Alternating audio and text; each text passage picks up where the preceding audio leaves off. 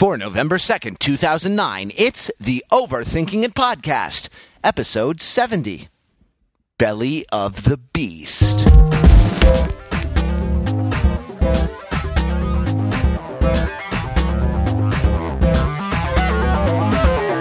Welcome to the Overthinking It podcast, where we subject the popular culture to a level of scrutiny it probably doesn't deserve. From the left coast, I am your host, Matthew Wrather, and I am here with the panel of overthinkers in the aftermath of the sexiest day of the year. Oops, the spookiest day of the year.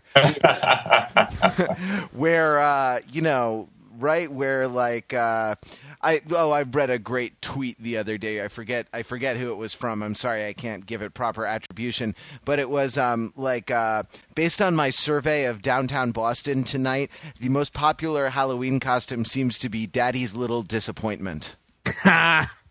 and that uh, and that isn't true. Zing. Like, you know, the, la- the ladies in their Halloween costumes, everything from sexy cat to sexy devil to sexy Dorothy and Oz to sexy Wonder Woman to sexy nurse. Wasn't Wonder Woman already kind of tarted up? I guess so. Yeah. Why would you need? An, why would you need an invisible plane? Uh, Yeah, To like show off her, her legs and whatnot. But um, but no. Uh, all right. For the panel tonight, the question: Did you dress up this year? Uh, what were you? And if not, or if you'd rather answer this other question, what is your favorite? Uh, what is your favorite Halloween costume that you have ever dressed up in? From his dank basement with a a Cheops size pyramid of root beer cans uh, in Cambridge, Massachusetts, it is Peter Fenzel. Hey, how's it going, gents? It's going well. How are you? Excellent. I'm doing okay, doing all right. I did dress up for Halloween. I was very proud of my costume this year. I enjoyed it a lot. I dressed as Road Warrior Hawk from the WWE tag team from the 80s and 90s, uh, although it was WWF at the time, the Legion of Doom. Uh, so it involved a shoulder pads with spikes on them, which I made out of newspaper circular ads and tinfoil. It involved uh, an accurate sort of face painting job that I based off of photographs off of Google image search. And of course, the centerpiece, a pair of Zubaz pants, which I wanted to buy anyway and use the costume as a justification for doing so. So, um, yeah, so it was fun. I had a fun time. And it was great because it was one of those costumes, uh, and this is like Halloween showing, you know, you get to show off that you're clever. It was one of those costumes where like 70% of people had no idea what I was, but didn't really care because it looked like a costume. And then like maybe 20% of people like asked. And then 10% of people, someone would just like yell at me, Legion of Doom, which happened in the, in the um, downtown crossing T stop yesterday as I was like shouted out from across the, uh, across the way. That's got to be good though, because you know it's well, it's like our website, right? Like we um we speak to a very specific audience, but we speak to our audience. Exactly. I love being a five percenter. Is really what it boils down Exactly, right? Like niche marketing. Yeah. It's the future of marketing. to. Yeah, yeah. That Exactly. is Mr. Peter Fenzel coming through loud and clear from Cambridge. Moving right along, Mark Lee is in ironic Brooklyn. Did you have an ironic uh, Halloween costume to uh, go along with your ironic residence? No, uh, first of all, I was uh, earnestly, fully earnestly a Guitar Hero hero. I posted a pic- posted a link to a picture on the open thread Halloween if you want to see what that involved. Basically, it was a Guitar Hero controller and a couple of the uh, iconic images from the game. One of which is like the the phrase "You rock," you know, which comes at the end of the song, assuming you completed it uh, successfully. Hung around my neck, as well as the rock meter, um, which of course was all the way into the green, hundred percent with my star power loaded with six vacuum tubes full of star power.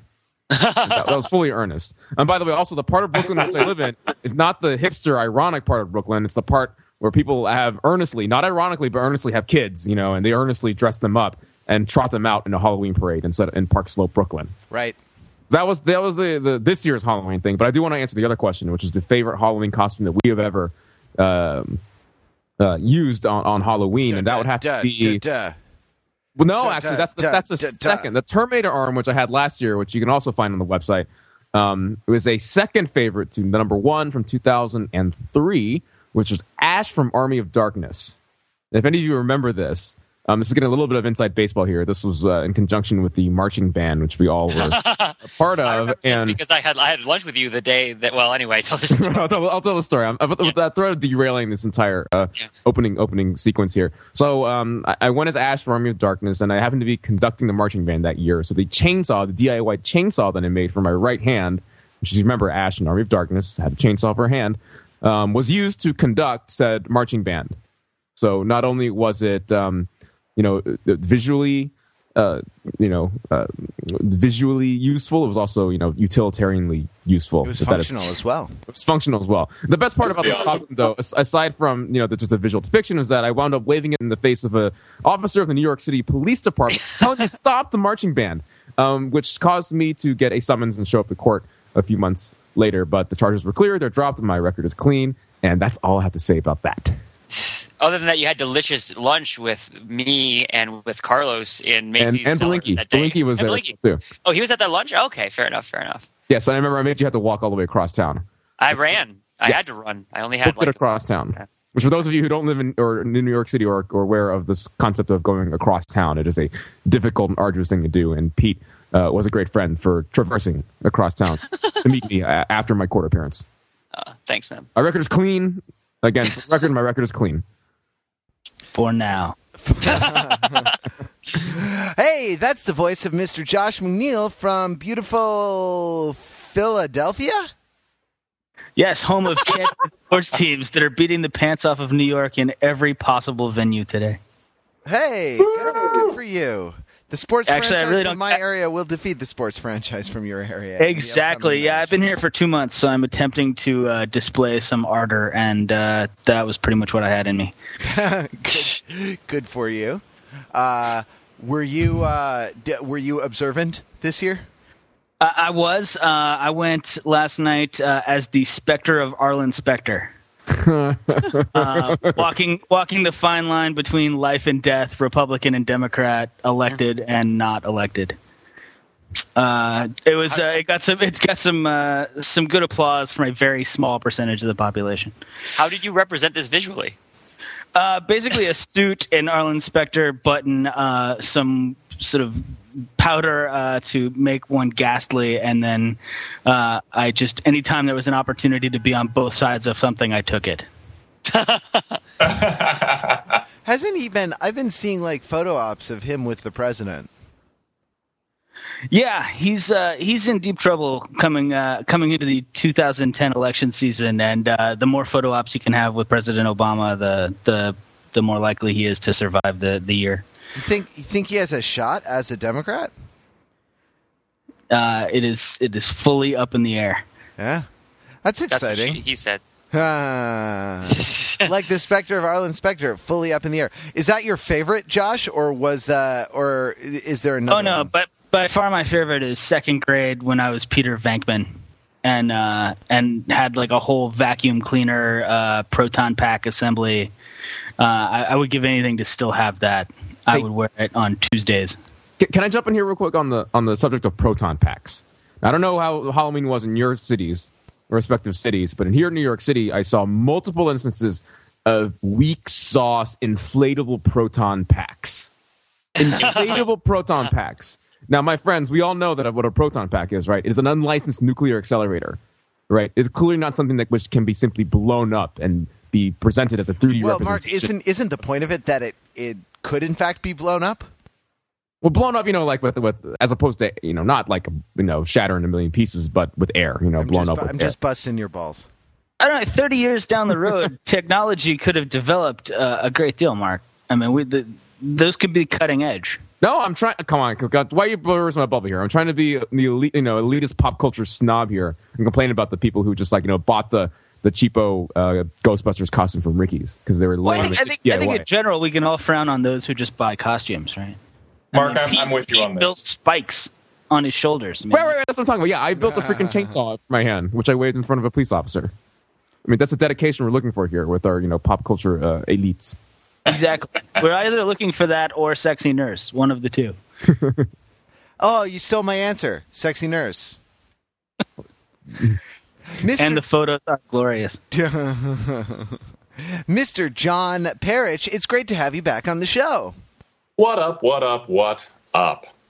So this year I decided to be a little a little ironic since I, I work in marketing myself and went as Don Draper from the TV series Mad Men, which was probably one of the least effort intensive costumes I ever did since I simply pulled my, my nicest suit out of the closet, slicked my hair back in that, that part to the side that he has very close to the frame, uh, very close to the frame of the skull, and walked around the office party with a, a highball glass of scotch and an unlit cigarette in my my free hand.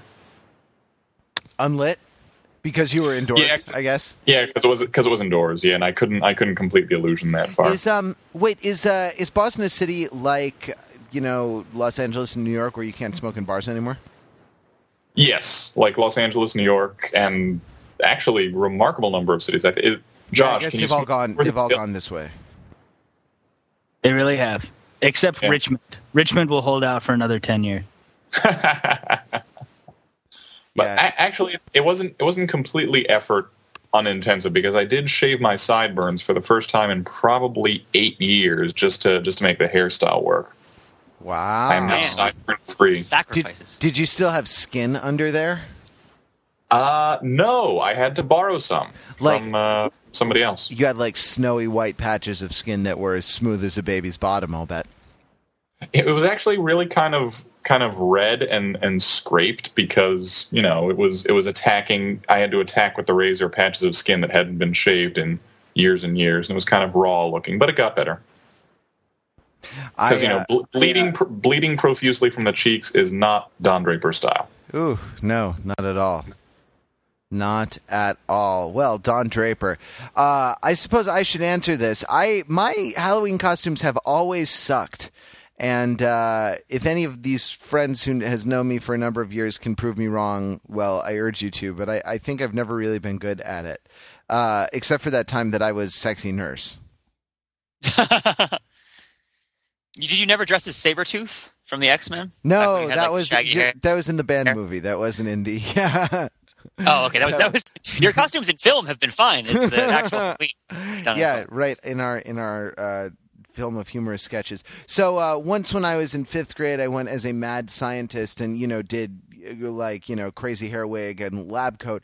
But the uh, the best part of the costume was that I I got a cooler full of dry ice and brought it to school and I had a bowl on my school desk at school and I would just drop chunks of dry ice into this bowl of water so that I had this constant uh, bubbling uh, you know, steam or what, whatever it is, water vapor or um, nitrogen vapor or something coming over my, uh, uh, coming over my my um, desk at school and spilling onto the floor. That's as close as I got to the uh, kind of costume sublimity that you are talking about.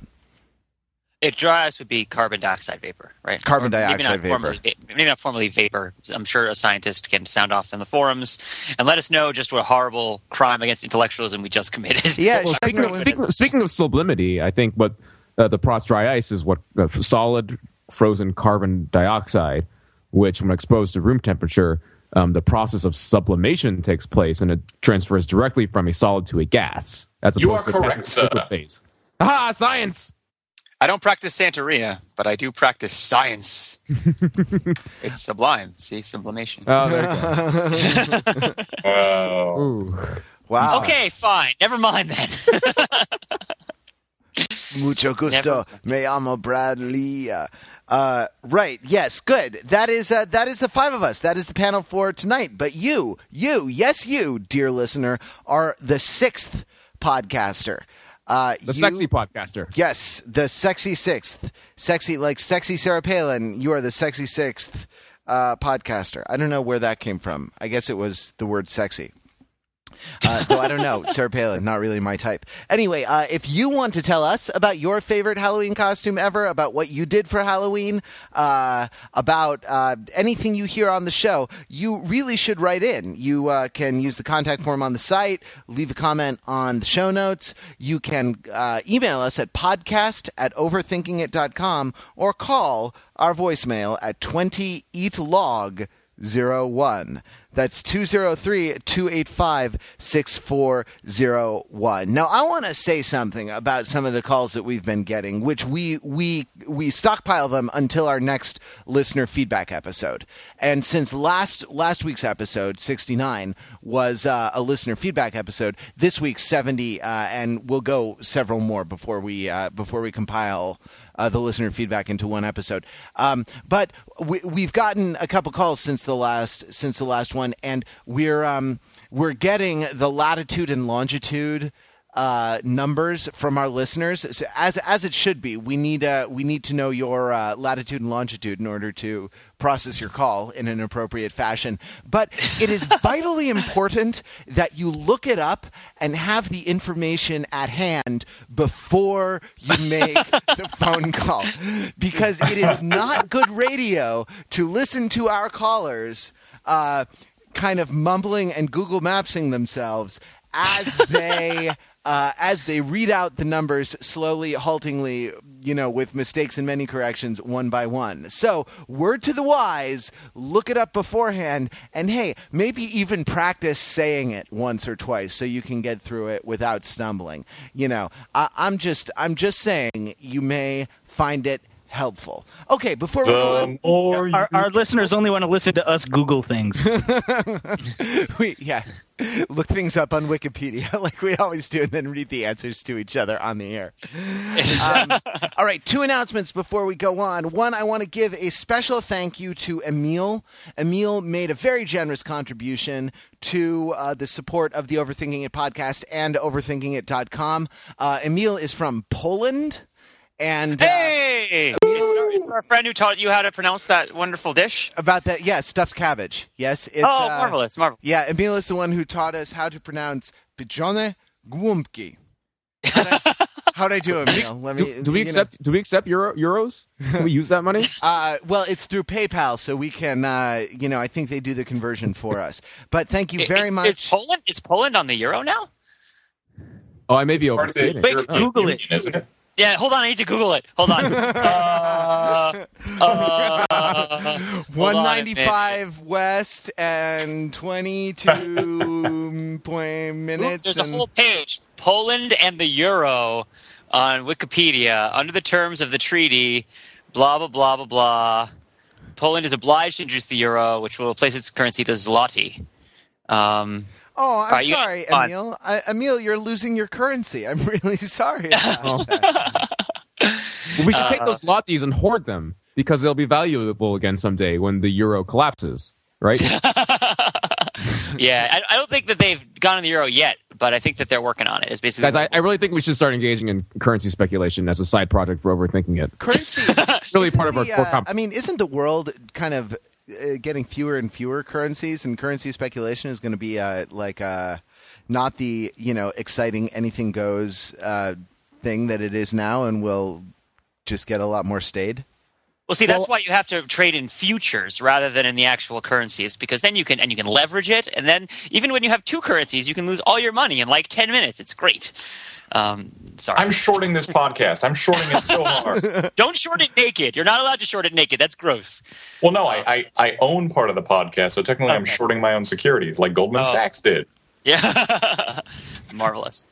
Uh, that is that is one. Thank you, Emil. And though I I always promise I'll only pimp this once, you can support overthinking it by using the donate button on the site, and we'll be very grateful for that because we. Uh, we are barely a break even proposition at the moment, and we would like to make ourselves definitely a break even proposition so that at least running at least running the site. It's one of those paradoxes, right? Like being successful costs you more money. Being very successful costs more money than being moderately successful. And when uh, right when you're on the internet and the options for monetizing your website are really, you know, uh, really suck, right?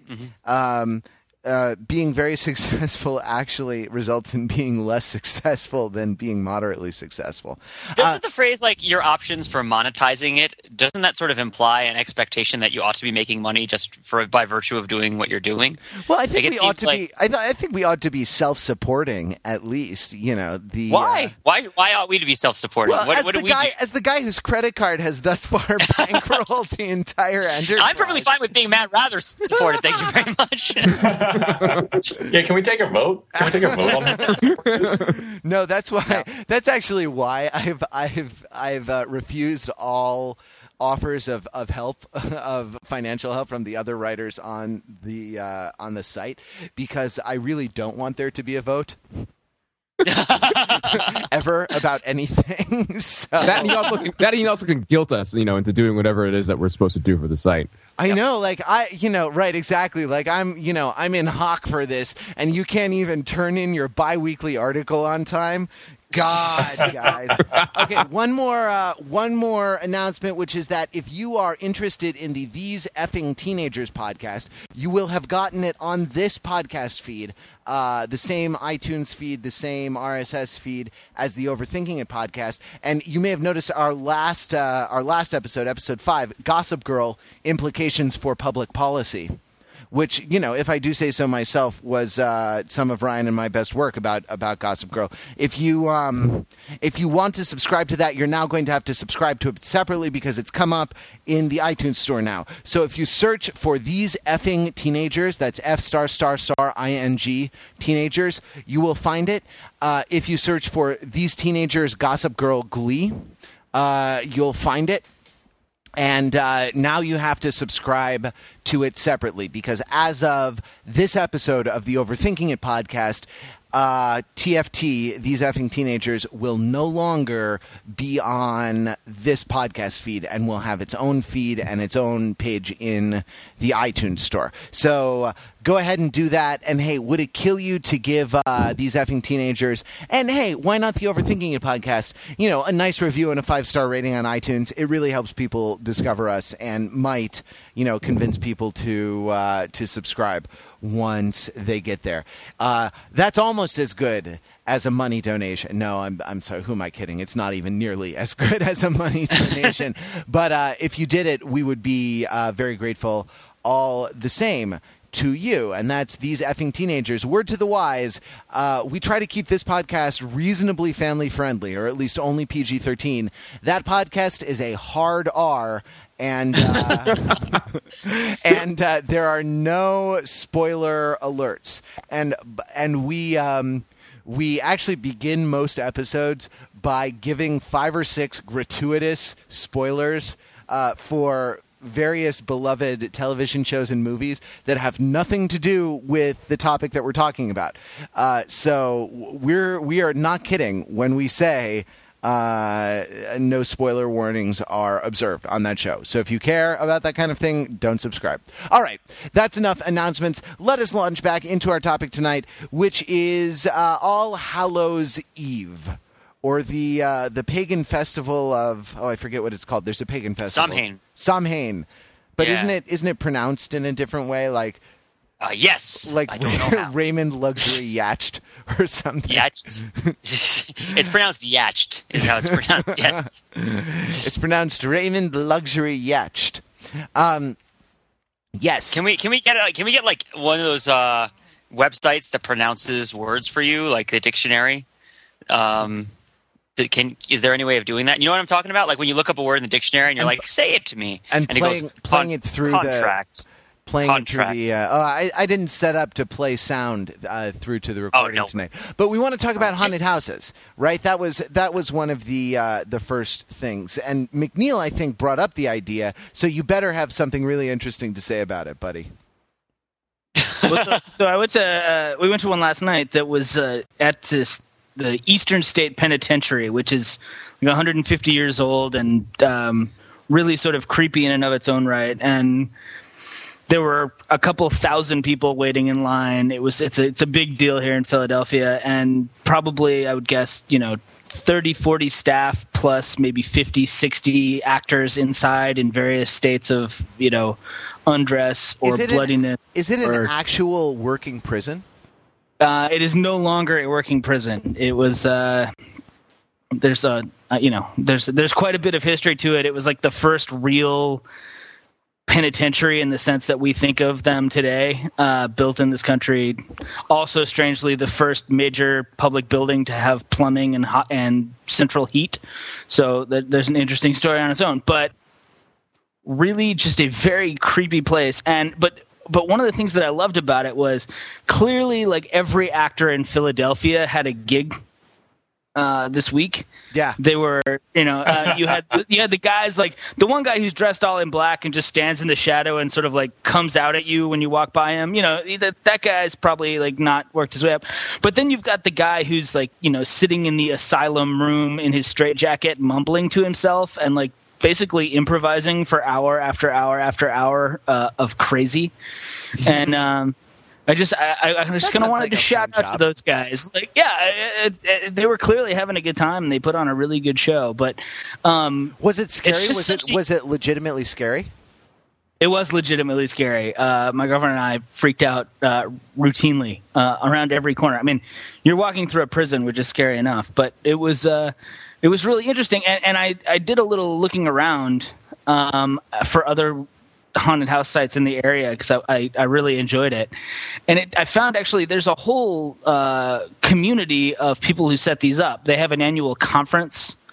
Um, I mean, this is a, a multi-million dollar industry, uh, sort of in the vein in the vein of like Santa Claus uh, sitting, you know, in the mall, right? I mean, it happens only for a few sure. weeks a year, but it is a an established business and one for which there are supply lines and you know uh, and i just uh, one wonders how they get into this Trade Uh, publications, or at least blogs. exactly no there's a, there's a there's a really interesting website that uh, i don't remember and won't google uh, here while you wait but uh, if you if you do Hey, it speaking yourself of googling find- while you wait, I think we have uh, we we interrupt this uh, this with a breaking a breaking uh, story from Peter Fenzel about the pronunciation of Samhain.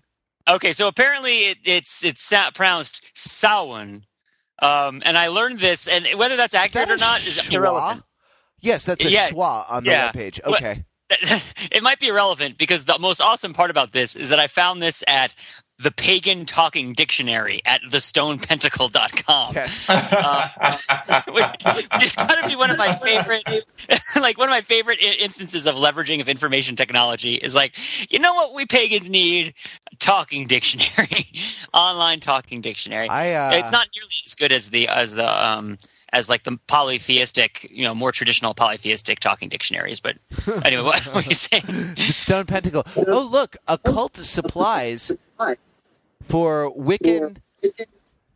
Hey, Parrish, we're uh, echoing. Uh, occult supplies for Wiccan, witch, sorcerer, or wizard. Let's see. So, how do I get? Um, oh, okay. Brew, write, and cast. Okay. Well, uh, Well, I mean, you, you know this. You know that's just one of those talking dictionaries that the early Christians appropriated for their talking dictionary. so really, it's it's just all the same thing. I'll just say that as a resident, as a resident of Massachusetts, and I've probably said this on the podcast before, but it just makes me laugh to no end that like Salem is actually run by witches now. like real witches. That like the net result of the Salem witch trials, and it's not Salem proper. Obviously, there's like it's a different town, and then town names have changed over the years. But like there, there is a thriving witch industry where like talk about unintended consequences. Um, when they tried to stamp out the not real witches, they uh they gave They summoned gave all the real witches. exactly the Stone Pentacle people are, are in there. Ma- and making things happen. Okay, Um, so also, just I a just quick want to side- point out that you can buy a hundred dollar uh, ten inch cauldron if you need to brew any potions, and that there is also a, a lovely pentagram cookie stamp, uh, so that you ten, can. a ten inch a ten inch cauldron. Do you think they're compensating for something? Uh, See, if they're you want to- Wiccan, if so you they're want all about yonic emboss- symbols rather than phallic. if you want to emboss your cookies with a uh, a pentagram, You can uh, you can buy the for eight ninety five. Usually ships in two to three business days. You can buy it on the stonepentacle.com. The Overthinking It podcast, episode seventy, brought to you by Sawen at the Stone Pentacle. dot com. Sorry, uh, Josh. We um we we should have a fake sponsor for every episode, and it should always be ridiculous. Last Oh, week, man. last week it was what? It was like uh, various various sex toys, as I recall. This week it's uh, it's ten inch cauldron. Josh, we cut you off. No, that's pretty good. I, was- I was rambling at the time. John, you said you had a, a haunted house to mention. I've I've got a couple actually. Yeah. First first going back into the the distant past of my years at Boston College. For for 2 years at BC, I lived in the just off campus honors dorm, Gray Cliff House, which was this 20 or 20 Nerd.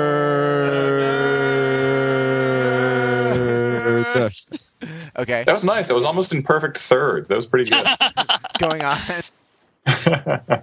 so yeah, it was about twenty or so, twenty or so dorm rooms, and it was just this old house just off campus that had been converted to dorm housing. And we would have a haunted house every year on Halloween and invite some local kids from one of the from some inner city school. I forget which specifically to come and, and tour through the house, and we would we would jump out and haunt them.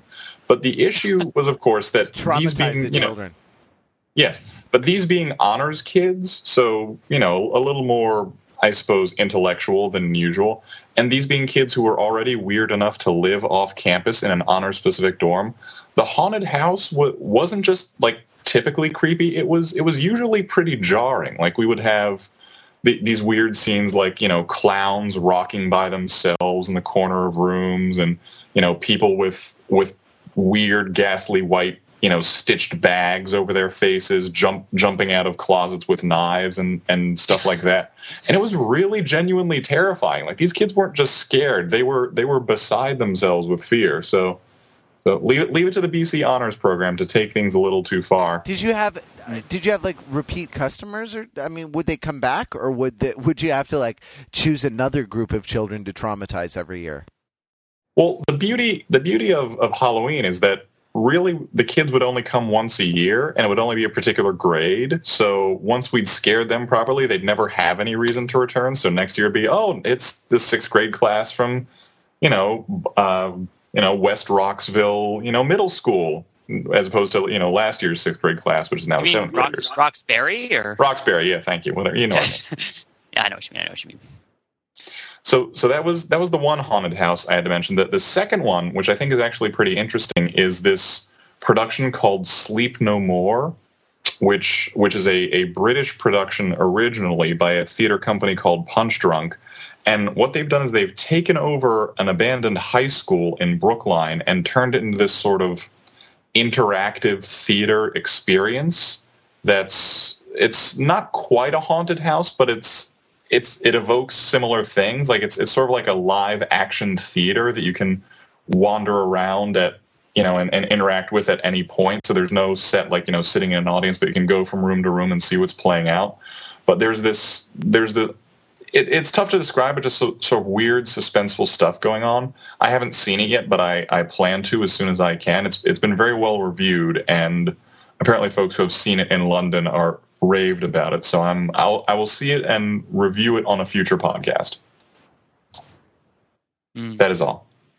I will say that when I lived with Belinky, uh, I might have mentioned this before. He subscribed to Haunted House Monthly magazine, which was a trade magazine for uh, for people who made haunted houses. But he also subscribed to like International Pizza Maker Monthly, which was a, tra- a trade magazine largely about pizza ovens and like the technology for making pizza and like the latest breakthroughs in like brush metal, uh, you know, brush metal modern uh, kitchen tops and and uh, and you know the the best new way to heave your pie out of your your brick oven. So uh, he learned a lot about various trades uh, by subscribing to those magazines. Yeah, um, and there's a lot of fun stuff. Yeah. Uh, Belinky was always self-consciously eclectic. I don't mean self-consciously in the in the sense that it was a pose, but uh, I think he enjoyed his own eclecticism. Didn't Yeah, you? he likes to cultivate that. Yeah, Le- to be to be knowledgeable about a very wide variety of of trades and uh, practices. He Yeah. also owned several t- tapestries, as I recall. That's correct. That's a, we should have a tapestry podcast where you get us and then John Levin on to talk about our tapestries. The various tapestries, including including the one where the British Raj was like hunting tigers in India off the back Yes. of an elephant, and then another one with Batman. Yes, we had the giant Batman tapestry that was, with him uh, squatting on his haunches, like atop top the rooftops of presumably like Hell's Kitchen, mid um, Gotham City, which was sort of it sort of looked like our neighborhood. But no, good, he had uh, many, many. yeah? yeah, he had a lot of them. He had a kiss tapestry. Ah, Good stuff. never saw that one. I uh, Yeah. hey, any good Halloween themed uh, episodes of um, television shows you saw? Uh, I saw uh, Community's Halloween episode, which was pretty damn good. I gotta say, Mm. featuring I've Chevy Chase. Is it good? Uh, Community is a very good Yeah. show.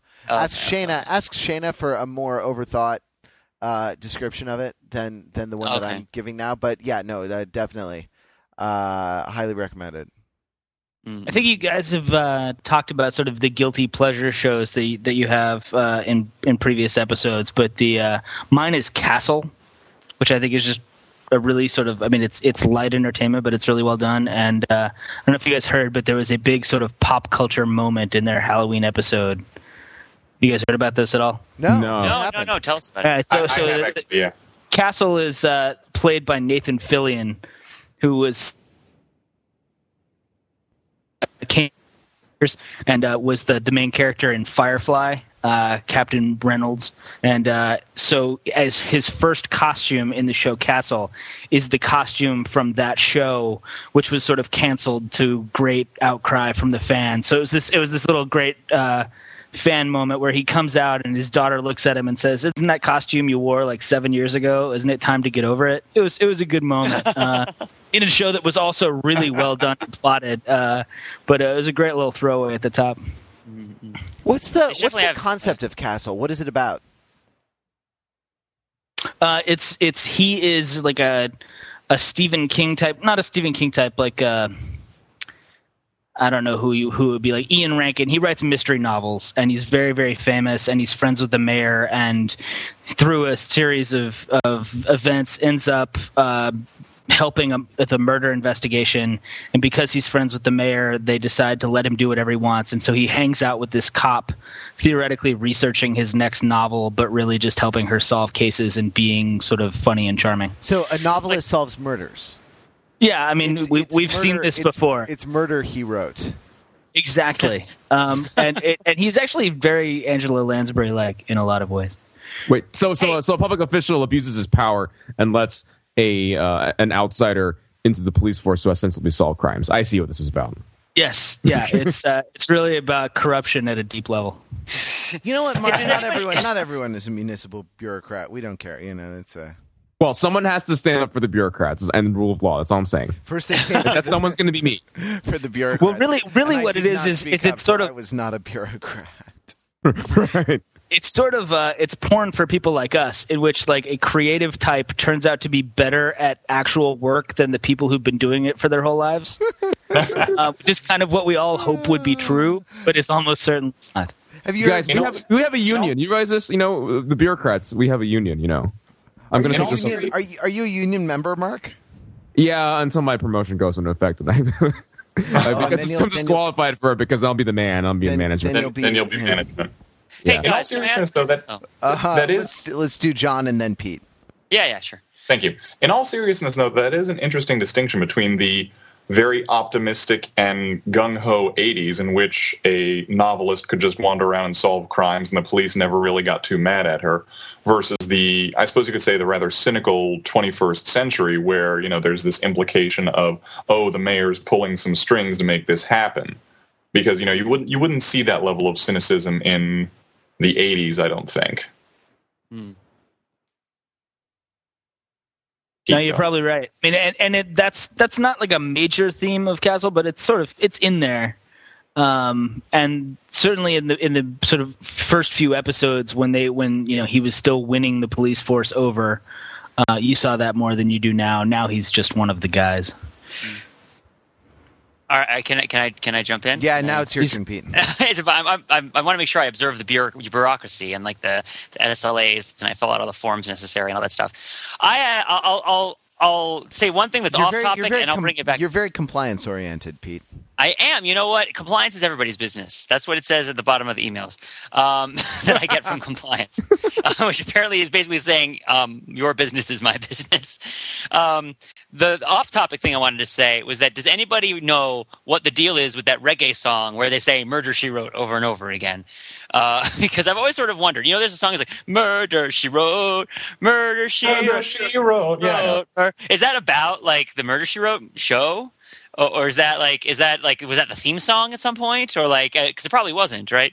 Um, uh, why is it? Why is it? It, it always it's always interesting when like reggae artists or hip hop artists pick some like cultural artifact that just seems totally out of left field and like makes a song about it that's like partially descriptive, such as like the Hard Knock Life Jay Z song for, with Annie, um, where it's like okay, I guess so.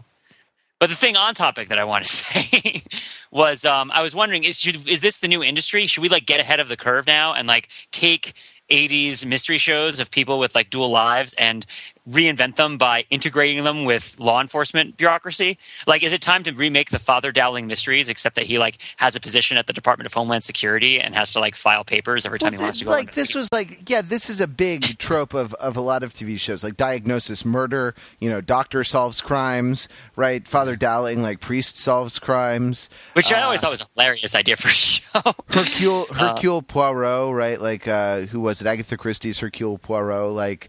Yeah. Uh, if Frenchman solves yeah, crimes. if he if he mustachioed Frenchman solves crimes. Wait, was he an actual police officer or is he just like a French guy? I thought he was No, like a detective. I his thought sole his sole attribute was Frenchness. It's like in it's like in first edition D and D where your race was your class if you were a non if you were a non human race. His his class was French. he, So but like he every had- elf has a bow and arrow, and every French person has like a twirly little mustache. Yeah, it's like a that little- guy. That guy rolled an 18 for charisma. Is all I'm saying. Uh, hey, have you heard Merlin? Ma- Speaking of uh, creative types helping out to solve crimes and being useful outside of you know Adobe Photoshop, uh, have you heard of uh, Have you heard Merlin Mann's definition of uh, a knowledge worker? How do you identify a knowledge worker? No, no. You look you look for someone with baby smooth hands who can take lunch anytime they want. That's uh, that's how you that's how you tell. That's how you tell so, you're not so babies. Yeah, I guess babies can take lunch anytime they want. Really, I, I disagree. I have a mean blister on my on my thumb from playing Guitar Hero. They That's all I gotta say. about That. lunch. Well, no, you're, you're a government bureaucrat. You're not. An, are you a knowledge worker? If you're a government bureaucrat, because you still don't do much, right? But no, I'm sure you do lots of. I thought you I, d- don't you just sit at a desk with a, a a giant like inbox, and then like by the end of the day, all the papers have been shuffled to the outbox. Exactly on the way to the inbox of the outbox, I take out my big rubber stamp, which is uh, denied on it, and I, I, I stamp it with red ink, and then I red ink. put it on the You have a paper, and then I put it in the outbox. That's how it works. You So have wait, so big wait, stamp Ma- pen. so Mark, so have you you work in filled a out the pretty big pads? office. Sorry, you go, Pete. Oh, I was saying. So, Mark, you work in a pretty big office of people with desk jobs who work for New York City. That that is correct. Yeah. So, Oh, we've Are there never any, we've like, never cops, before like, identified the actual municipal. oh shoot, bleep Mike- it, bleep it. You can bleep it. Uh, although we have mentioned that he's No, in New York. I'm not going. Through, I'm not going through the podcast to find this one moment so I can bleep it. So you work for Orlando, right, Mark? You work for uh, the the city of Tampa. Um, at any rate, Right, yes. Are, are, are there any like um, cops who went too far and like followed the case when they weren't allowed to, who got relegated to desk job duty, who like sit in your department and approve forms? Um, it's, it's like desk work and actual punishment being used in your municipality for people who like go rogue. No, Uh, actually, though, it's actually kind of opposite in our scenario, where the people who are kind of at the front lines and um, uh, I'm, I might get myself in a little bit of trouble here, but essentially, they're they some of them, uh, for lack of a better word, graduate up to the headquarters. And I'm going to kind of leave it at that before I get in any Okay, trouble. fair what I enough, actually fair want to talk about is something that's a little bit in term, speaking of creative types who you know Lee, I've I heard that podcast you were on, and if you do anything like that again, I will bust you back to your desk job so fast. You'll be riding a desk. or worse, you could take it up with a union. oh yeah, fair enough. anyway, but speaking of creative types, you know, helping out the police, I think we've actually mentioned on this podcast um, a certain Mr. Steven Seagal who actually, you know, enforces the law. Am I making I thought I thought Steven Seagal was above the law. No, I thought he was hard to kill. I, no, am I, not, am I making this up? I thought like he's like somehow. I thought he was under siege personally all the time. Never I Never thought he was a hard target. Yeah, that's Jean-Claude Van Damme. Steven Oh, Seagal. yeah, yeah, Steven Seagal title. Steven Seagal title. Another Steven Seagal title. I, my fresh, my freshman year roommate, when he was in high school, my freshman year college roommate, when he was in high school, had a game where you would try to speak only in Steven Seagal titles for as long as you could, and he would like pull it out in different classes in school. And they would be like, you know, yeah, if someone is out for vengeance, that that person's going to get marked for death, and uh, just like see, how far you can go. Like, what? And the the hardest one to always get was fire down below. Uh, is, but like, yeah, that guy's under siege, and he's under siege too. So you know, Did you? no, we, you, Wait, hold on a second. you You guys talking- weren't on that episode when we talked about this, maybe. where Steven Seagal like uh like he's in like he's on a reality show now where he he's you know an actual cop on a beat. Oh, And- really? Yeah, and like he pulls over these these guys or something like that, or stops these guys, and then they roll down the window and they look. It's like, oh my god, it's Steven Seagal, and he's coming to bust us. I'm not making. I'm, it's possible I'm making this up. This may be purely a construction of my imagination, or just you know projection of my wishful thinking. Um, Well, I mean, I, what? Can you talk about Model UN or what? What did you used to do that was Model UN? Why can I talk about? Why do you want me to talk about Model because, UN? because it's like the game of trying to get as many. You told me once a story about Model UN where, where it was Oh. like like the game of trying to get as many Steven Seagal things, and it was um you know It was it's songs from the 70s and 80s. or right yeah, and like it was like point of uh, you know point of personal privilege, Mister Speaker. Will, will the gentleman please pump up the volume? Yeah, that, that one got it. That wasn't me. That was my buddy Matt. That got us. I, I mean, we were the Netherlands, and I made a big speech about um, uh, in dealing with international organized crime um, that like involved like thirty or forty different song references, and it was like it's like you know, I, I, at this point, as a as a small as a small player on the global stage, but a medium sized player on the regional stage, if you're asking me to transfer my authority from the regional to global level, do you do you really want to hurt me? Like, do you really want to make me cry? like, so, so. But yeah, definitely. The, the big one was when uh, was after I finished the speech and someone else went up there and like tried it, but they unfortunately um, had spent too much time researching the topic and not enough time writing down names of songs from the seventies and eighties. well, because the deal was that the person who this was the Rutgers University Model United Nations, which was the only Model United Nations tournament I ever went to in high school. We had a Model UN club that was like um, not it wasn't a class. Like for a lot of groups in high schools, it was a class. For us, it was like a group of people got together at lunch. Uh, a lot of theater people, a lot of theater people. Um, John, it's not un, it's not dissimilar from the Asgard karaoke, which sort of emerged from um, the improv. Like we go to a karaoke bar where there are a lot of improv performers who go there. It's very similar, where like the social group took up this other interest, and we took a lot of pride in what. Was there drinking? Well, no, we were all very straight and narrow people, In but we we were lunch? Go on. Oh, but anyway, um, we would uh, we- we took a lot of pride in like confounding and BSing the people who actually did research by just like saying stuff. That's the greatest kind of thing to do in high school. Is you just you mock Yeah. the squares by by uh, skewering their pretensions. I mean, we were all pretty big nerds, so like we knew a lot about stuff, but like it was just sort of random knowledge that we'd gathered over time. So at one year, the only research I did was I memorized the national anthem of the Netherlands in Dutch. Uh, I didn't do any other research on my country, pretty much. And like, sure enough, like the, you get there and it's Rutgers, and like the guys running it are like Rutgers undergrads, and they're pretty bored. So they're like, oh, okay. The theme for this particular round of speeches is if you can somehow incorporate your national anthem into your speech, like we'll give you bonus points. and so I got up there and I sang it in Dutch, and then of course, in accordance with the rules of the United Nations, I had to provide a translation, and then I had to connect it to the topic. But yeah, they definitely said for your next round, like make as many references to titles of songs from the 70s and 80s as you can, It's fantastic. We should have rules like that on this podcast. like themes, just like Yeah, like you know, pod- to- podcast theme, like a secret word, like how on uh, what was the Groucho show called? You Bet Your Life. yeah, um, yeah, yeah. That there was a secret word unrelated to regular gameplay, and if you happened to say the secret word, the uh, the duck would come down from the ceiling and with a hundred dollar bill in its beak. Oh yeah, yeah, yeah. Well, Pee Wee's Playhouse took that too, right? But just everybody screamed. Yeah, except that But- Pee Wee's but You Bet Your Playhouse was was scripted, so you know. Oh, so of course it wasn't. Yeah.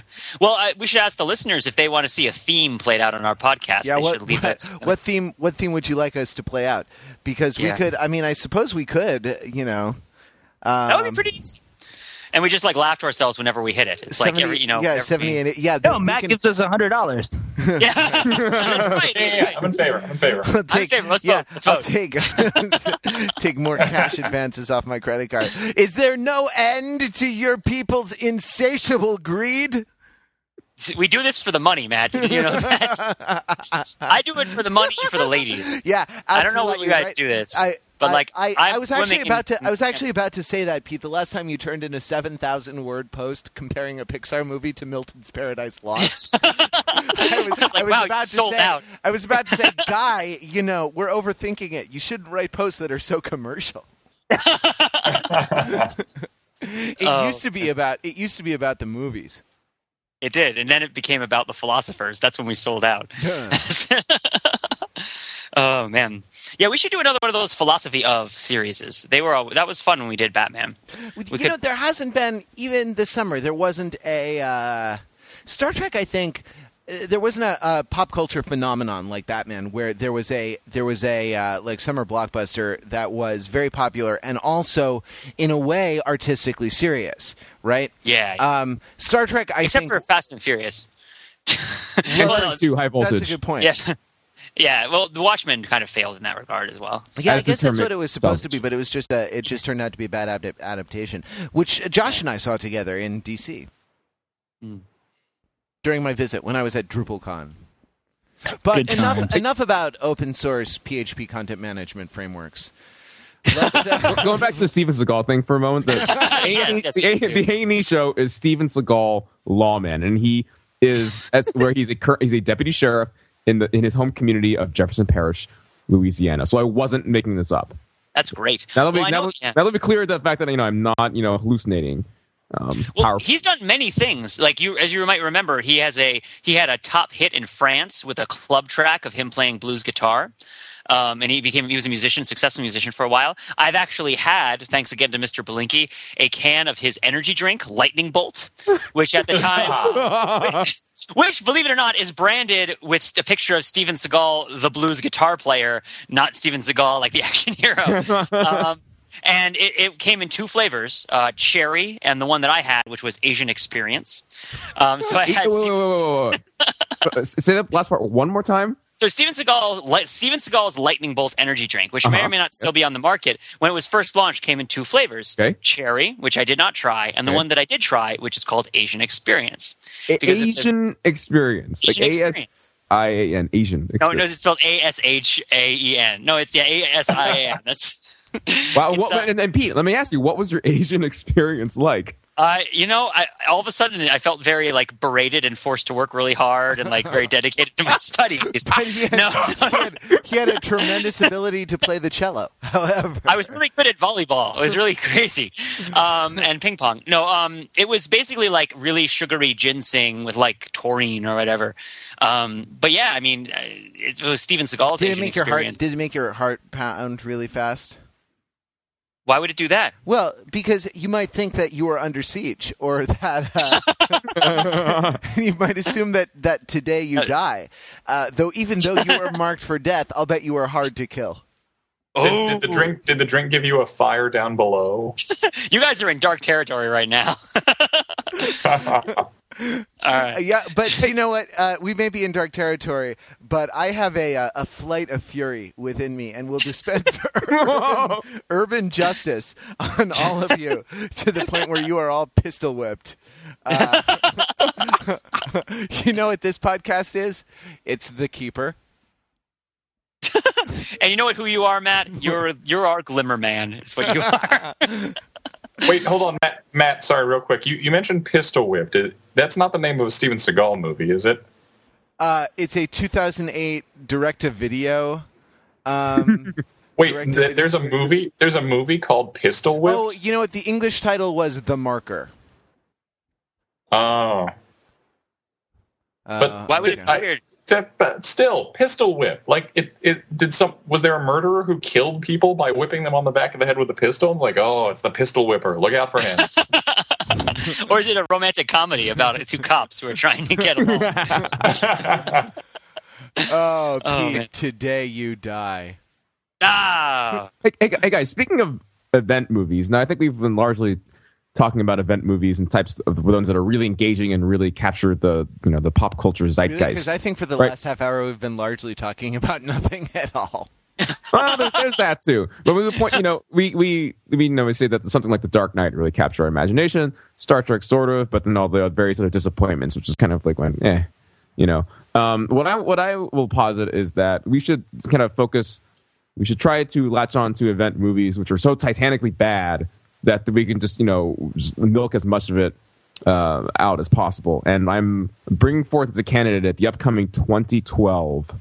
And I want to see what we can do with 2012, you guys. I just don't wanna- know, Mark. I, I just I, I kind of disagree with that on principle because like a we have to live with ourselves. you know? And that like you you really if you think a lot about Christopher Nolan's Batman movies, you in fact can live with yourself because I think there's a lot going on there. I but I mean, I don't know. I'm the guy who thinks there's a lot going on in Gossip Girl. But There uh, is a lot going on in Gossip Girl. well, you're not lying. It's true, and it has implications for public policy, and you should subscribe to the other podcast and and uh, hear about it. You know the the uses of terror, uh, you know the divide and rule strategy, the the uh, the um, you know the tension between a Hobbesian and a Rousseauian, uh, you know, a conception of the state of nature. But I digress. Sorry, You do. We all do. That's our thing. I am a dangerous man, born to raise hell. you know, one time I went to the video store with my little sister, who was like 15 at the time, and uh, we all I did for like 15 minutes was pick up straight to video Steven Seagal movies and read the back because they're so fun. It's like it's like Kane is a former special forces guy whose like son has been taken hostage by the mafia, and then it's like. Ruther is a former Green Beret who has to go save his wife, and like it's funny because they go past a certain. He's always like a former something or other, right? He's like a former special forces guy, or like a former like Navy SEAL, or like a former like beat cop or something. And in the later movies, Because he's reached Yep. the age where he could no longer plausibly be a current anything. Like mandatory retirement's kicked in for him long ago. exactly. Most of his movies these days, according to the backs of the videos, involve like a a scion of some sort who is in the line of work he used to be in, um, getting in trouble to the point where he has to come out of retirement and or being killed, so he has to exact vengeance. Oh wow, Um, that's so- that's almost exactly the plot of Arnold Schwarzenegger's Commando. Well, in the you the old the old one that was uh that was like um are you wait are you this is not an uncommon plot line. Like this is like it's Right, also the plot of like 15 other movies I've seen in the past like year alone. But uh, you know that Die Hard was supposed to be a Commando sequel at first? You're kidding. and then Schwarzenegger passed? No they were going to Die Hard was supposed to be a sequel to Commando. If you think about sort of what Commando is about it's Yeah. like this sort of man who's very sort of practically minded taking on like an an, an establishment and has the same themes yeah, of but Die he Hard has where- he has like uh, he has exceptional special forces training, right? Whereas in Die Yeah. Hard, Bruce Bruce Willis is like a normal cop. well it went through Yeah. a lot of changes And, and also, Pete, I'm I'm sure, like really sure about this, that the the Die Hard script was an adap- was an adaptation of a novel from the 70s. Mm. Like a yeah, I'll, I'll I'll Google it. So please keep talking. But uh, but yeah, I'll, I'll find this information out. I- you know, I mean, maybe IMDb trivia isn't the best place to figure these things out. I mean, I think that maybe it was even to the extent that that's what the project was earmarked as. And then when Schwarzenegger wouldn't do another Commando movie, they were like, okay, well, what else can we do with this money? What else can we do? Like, how else are we going to fill this slot? Um, but you know, they both are very. I mean, there's a whole literature. I mean, you. I feel like if we were an ancient civilization, there would be like one sort of John McClane kind of character who would pop up in all these different stories played by all these different actors, um, almost like Jack Ryan, you know, who's been played by three different actors in movies, um, except played by like thirty. And I also, and I've brought this up on the podcast before. I really wish that they remade and reshot movies like more frequently, so that I could go watch like you know the Freddie Prinze Jr. Legends. Uh, of the Crystal Skull, you know, like not just the Harrison Ford one. I'll be like, you know, I really liked Benicio del Toro's like take on where the wild things are, you know, as, as like uh, as the little kid Max. It sort of really put a new spin on it because you can perform plays a, a bazillion times, but movies there's this preconceived notion that there's only one chance to do it legitimately, and then everything after that is sort of a departure from what's acceptable. Um, I don't think that's how performance art works. We may isn't be a heading in that common direction. isn't a common complaint that they actually won't leave well enough alone with movies and are continually remaking them and making them worse? Well, I feel like if they did it more frequently, past a certain point, it would. Uh, it would change things. But I guess you would also have to make them significantly cheaper to make and cheaper to distribute. You'd have to like pornify them. This would be like the black swanning of the movie industry, where instead of coming out with like choreographed blockbusters, you decide that you're going to try to take advantage of variants and make like a thousand Indiana Jones movies, right? And just like, like put the- them all out there. This was this was briefly what we thought Sweeting was going to be. Yes, exactly. But then it never turned That out. That lasted for like two months though. yeah, and no, we we stopped making Xtranormal things too. I really enjoyed making those Xtranormal videos. Yeah, Those that were was fun. cool. Pete, to, to jump back in real quick, it turns out, and by the way, I didn't go to IMDb, Pete, for information. I went to Wikipedia. Okay, Ooh, so you're so all for please, the a little a little respect here, a little respect. Okay. It turns out, Pete, we were both correct. Ah, Uh, the, the novel I was thinking of was the 1979 Roderick Thorp novel, Nothing Lasts Forever, which was originally going to be adapted as a sequel to Commando, but then Oh. Schwarzenegger turned it down, so they retooled the script and just made it closer to the to the original novel. Ah, okay. So they were actually going to make a sequel to an existing movie using an existing book that had nothing to do with the movie originally. Yes, which, interestingly enough, Nothing Lasts Forever is a sequel to a 1968 novel called The Detective, which was adapted into a Frank Sinatra movie. Wow. Oddly enough. So that that's some weird meta twisted level of sequels and failed sequels and remakes and whatnot that I don't even want to tangle with. We should make a commando haunted house where we have all those different properties represented, and it's like you walk into the Frank Sinatra room and he's like playing a cop. so, woo, scary! Oh, it's it's Bruce Reginald Bill Johnson eating a Twinkie. Oh my I'm the, I'm the movie that could have been, but wasn't because of financing issues. Pete, Uh, the, the the scenario you were describing with sort of the the one character over generations of actors, like we have that in Bond. Yes, we do. Like that's the one place that I can think of that that exists. And if, Uh, and oh, you're oh, right. Oh, oh, oh, Jack Ryan in the film adaptations of the Tom Clancy movies. Alec he'd already said Baldwin, Alec Baldwin, Harrison Ford, Ben Affleck. yeah, someone should say that on the that already. podcast. That would be really smart if someone said that on the podcast. Uh, sorry, sorry, sorry. I apologize. Um, yeah, well, it used to be more common too because you used to have like Tarzan, right? Also, and like um, uh, I'm Oh wait, was I just like sleeping for the last five minutes? pretty much? Yeah, Oh, but don't worry it. sorry, I was on IMDb. It's okay. I was looking It's at okay. more. God, I'm an idiot. I was looking at more Steven Seagal titles. Oh, you should do that. Go back to doing. That's very important. You should keep doing that. God, I feel Uh, half past dead. Sorry, guys. Okay, yes, Bond. Yes, Bond movies. Yes. Um, yeah. Who's is there? Are they still going to make more with the Craig with the Craig T. Nelson as Bond? Um, what's it? Jason Craig? No. What's the guy's name? Charles- Daniel Craig. Charles- Daniel Craig. Daniel Charles Craig. Nelson Reilly. Charles Yeah, Nelson Reilly. I think Now, they're bringing new- back George that's Lazenby. Yeah. Have What you were you saying, seen the Have you seen the Weird Al Yankovic video about Charles Nelson Reilly? No. No, what is that one? Song by Weird Al, video by Jib Jab. It's it's one of these like you know uh, Charles Nelson Reilly.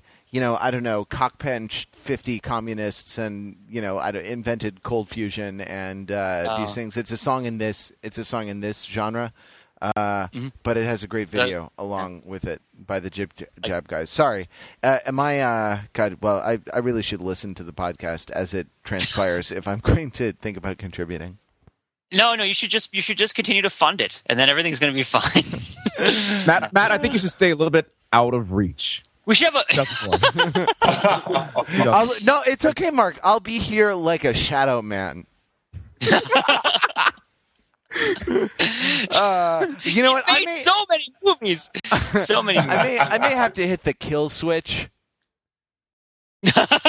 on this episode uh, because we're we are closing in on an hour. Uh, anyone? Wait, wait, wait, Before before you do, shots? you I don't think you quite got to finish your what you're saying about 2012 and how it was maybe wasn't worth our time oh, or yeah, look, I, yeah, I'm not sure it is. I mean, I think that like the point of overthinking it, right, is that like we actually stand behind the work we do on the site. Like we don't. I mean, occasionally, okay, we go overboard for the sake of going going overboard, but like, you know what? Pete's seven thousand word post on why uh, Pixar's Up is like Paradise Lost is a a really good read. uh, you know, it might take some time to read 7,000 words, but you will be rewarded for having having made the effort. And, you know, is I, I I'm not going to put words in your mouth, Pete, but I would venture to say that it's probably work that you stand behind, right? Yeah, no, definitely. Yeah, I mean, so I, it's it probably not could like- use an edit. You know, right? Like yeah, we're definitely. not we're not here to mock the idea of subjecting popular culture to a level of scrutiny it probably doesn't deserve. Uh, we're not here to pretend. You know what I mean? We're here to like we're here to do it for for. Uh, for real, and Yeah. like you know, that's why like this glee, this like glee war that is broken out on the site, I take very seriously because it, you know, it has uh, it has uh, uh, profound implications for uh, narrative causality, for um, uh, the concept I was introduced re- to recently of hammer space and hammer time. You know? More on that coming soon in Yeah, the site, coming, coming on the site. Uh, you know, so I I don't know. I don't think the idea is if you have a um, bad movie that you can like you can elucidate the badness in some way that is is new and unexpected. Okay, that article we should we should publish, but uh, but not something that's just uh, pretending something isn't bad.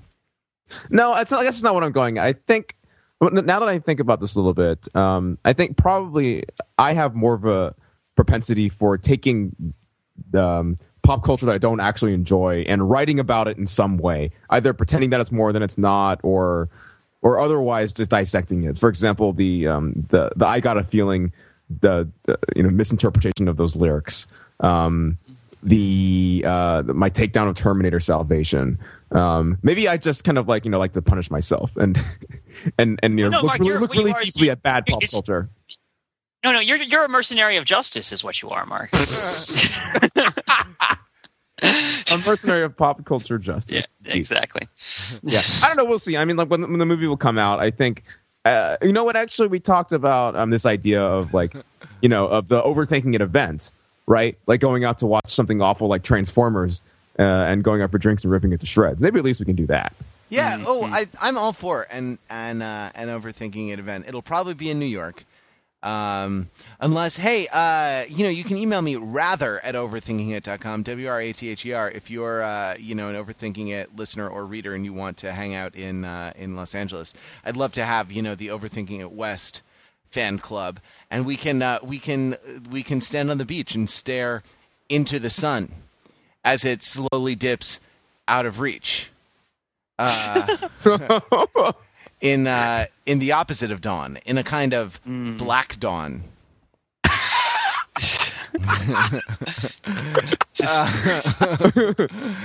Um, well, I guess I guess it should hit the, the kill switch. One one last news item. Oh, other than speaking of more movies, other than there's a fourth Jason Bourne movie coming that is based on the characters, but not any Robert Ludlum novel. Uh, here is uh, here's one last news item for you. Speaking of the great state of Pennsylvania, where Josh is, you've been a little quiet, Josh. So I wanna I wanna uh, let you get a comment in here. This week, a statue. This is from uh, Deadline Hollywood, Nikki Finke's website about the entertainment industry. This week, a statue will be dedicated in downtown Pittsburgh in honor of Fred Rogers. The bronze sculpture, ten feet ten inches in height and weighing more than seven thousand pounds, was sculpted by Robert Berks and will be unveiled November fifth. I am going to be in Pittsburgh on November 5th and suddenly have a new writing assignment. Yeah, tell us about the. Uh, are you really going to be in Pittsburgh on November fifth? I, I really am. Okay, so if you can make it to the unveiling of the Mister Rogers statue, yeah, and give a report either on the next podcast or else uh, in a in an article for the site, we would be very appreciative. We'll, we'll certainly do that. Excellent. Well, let's leave it there for this week. Uh, you know what to do. You can, uh, if you have anything that you want to add about your favorite Halloween costume. This was supposed to be the Halloween show. Uh, that, that was um, that got. That Ra- got- rather, I think you did the I think you did the right thing in making the executive decision to. I'm just sorry that the, that the Halloween topic got submerged or or hacked off with a machete. If they're upcoming movies, does it does it count? Yeah, you, I think you're just inflicting a series of exit wounds on us right now. Well, uh, uh, if you are, if you have a number of things you want to say, and you come up with one and say, "Hey, this one is the keeper," you can uh, you can comment it on the show notes. You can use the contact form on the site. You can email us at podcast at overthinkingit.com, or you can call the voicemail at twenty eat log. Zero one. That's two zero three two eight five six four zero one. Look up your latitude and longitude before you call, or else today you die. Uh, and until until the ticker runs down to our next podcast, uh, and before this podcast is out of reach. How far can we take this? Uh, I want you to uh, find us on overthinkingit.com, the, the, the site where we are uh, out for justice. Uh, we are patriots, the patriot. We are uh, shadow, an attack force uh, in a flight of fury to dispense urban justice to the Onion movie. I was waiting for someone to try. I'm going to get that. Onion. and where we subject the popular culture to a level of scrutiny it probably, doesn't deserve. AFI's 100 Years, 100 Thrills, America's most heart pounding movies. As himself.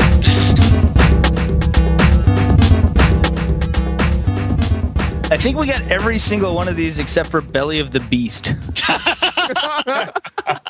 which which should be the title of the podcast in my opinion.